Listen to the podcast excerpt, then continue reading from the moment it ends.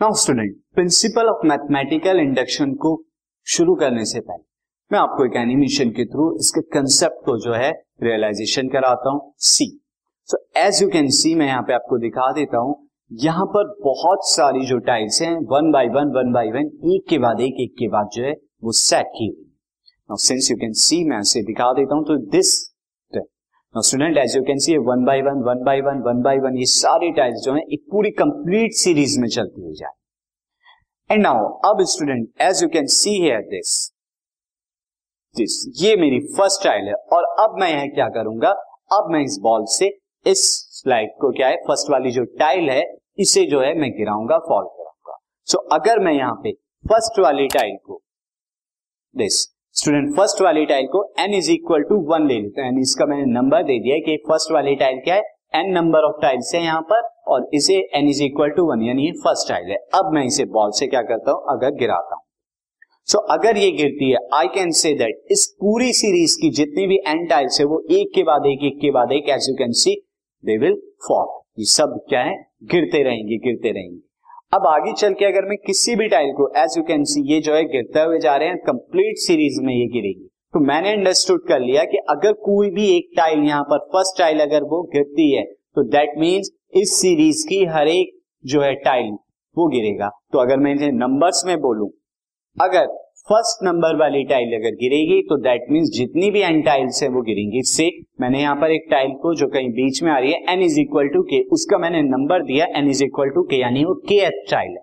तो अगर first tile गिरी है तो दैट मीन ये के टाइल भी गिरनी चाहिए एंड वो गिरेगी student it will fall again मैं ऐसे आगे चल के स्टूडेंट मान लेता हूँ कि एक टाइल क्या है के प्लस वन है एज यू कैन सी तो अगर फ़र्स्ट वाली टाइल गिरी है के एथ वाली टाइल गिरी यानी जिसका नंबर के था तो definitely this k plus one वाली टाइल भी गिरेगी स्टूडेंट तो इस तरह से टाइल जो है, गिरती जाएँगी। दैट मीन्स जो टोटल एन टाइल्स हैं टोटल नंबर टाइल कितनी थी एन तो दैट मीन्स वो सब की सब जो है, वो गिरती रहेंगी स्टूडेंट इस तरह से। तो ये कंसेप्ट क्या था? प्रिंसिपल ऑफ़ मैथमेटिकल इंडक्शन था। सोन के लिए n is equal to one के लिए ट्रू है।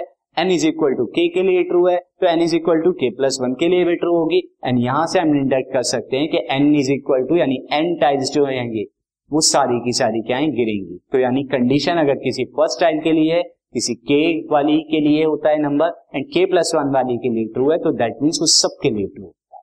तो अब हम प्रिंसिपल ऑफ़ मैथमेटिकल इंडक्शन को मैं आपको एग्जैक्टली में बताता हूँ। तो अब as you can see student principle of mathematical induction now ये प्रिंसिपल ऑफ़ मैथमेटिकल इंडक्शन क्या कहता है? यहाँ आप स्टेटमेंट को, ये जो स्टेटमेंट है, इसे पी एन से रिप्रेजेंट करते हैं।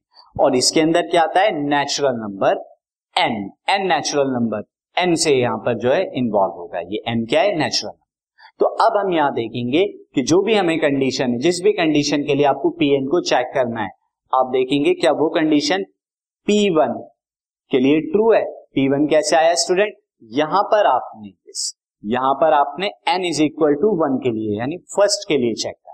तो अगर पी वन के लिए ट्रू है तो आप यहाँ पर क्या लेते हैं? आप एज्यूम कर लेते हैं if P k plus one is true क्या ये पी के प्लस वन के लिए भी ट्रू होगी? तो यहाँ पर हम क्या कर देते हैं? हम यहाँ एन इज़ इक्वल टू के के लिए, कोई number n is equal to k होगा, उसके लिए एज्यूम कर लेते हैं यहाँ पे, या लेट कर लेते हैं ज्यूम दैट पी के यानी एन इज़ इक्वल टू के के लिए भी क्या होगा? दिस पी एन क्या होगा? ट्रू होगा। तो assume that for P k P k is true तो पी के के लिए क्या ट्रू होगा? तो अब आप यहाँ से डिडक्ट करेंगे फाइनली कि अगर ये ऐसा होता है then P k plus one also भी ट्रू फ़र्स्ट वाली आप चेक करेंगे n is equal to one के लिए, फिर आप एज्यूम कर लेंगे कि जो कंडीशन है, वो पी के के लिए एन इज़ इक्वल टू के के लिए ट्रू है. उसके बाद आप डिडक्ट करेंगे यहाँ पे फाइनली कि पी के प्लस वन के लिए ट्रू है. यानी आप वन बाय वन अलग अलग कंडीशन में आप चेक कर रहे हैं और अलग कंडीशन में जब ये चेक हो जाती है then you can finally induct finally आप इंडक्शन दे दे सकते हैं। क्या? कि P n is true for all natural number P n क्या होगा? सारे नेचुरल नंबर एन के लिए ट्रू होगा।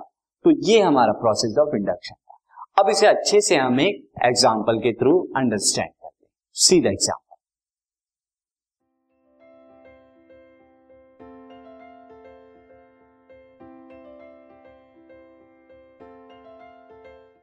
this podcast is brought you by Hubhopper Shiksha Abhiyan अगर आपको ये पॉडकास्ट पसंद आया तो प्लीज़ लाइक शेयर और सब्सक्राइब करें और वीडियो क्लासेस के लिए शिक्षा अभियान के यूट्यूब चैनल पर जाएँ।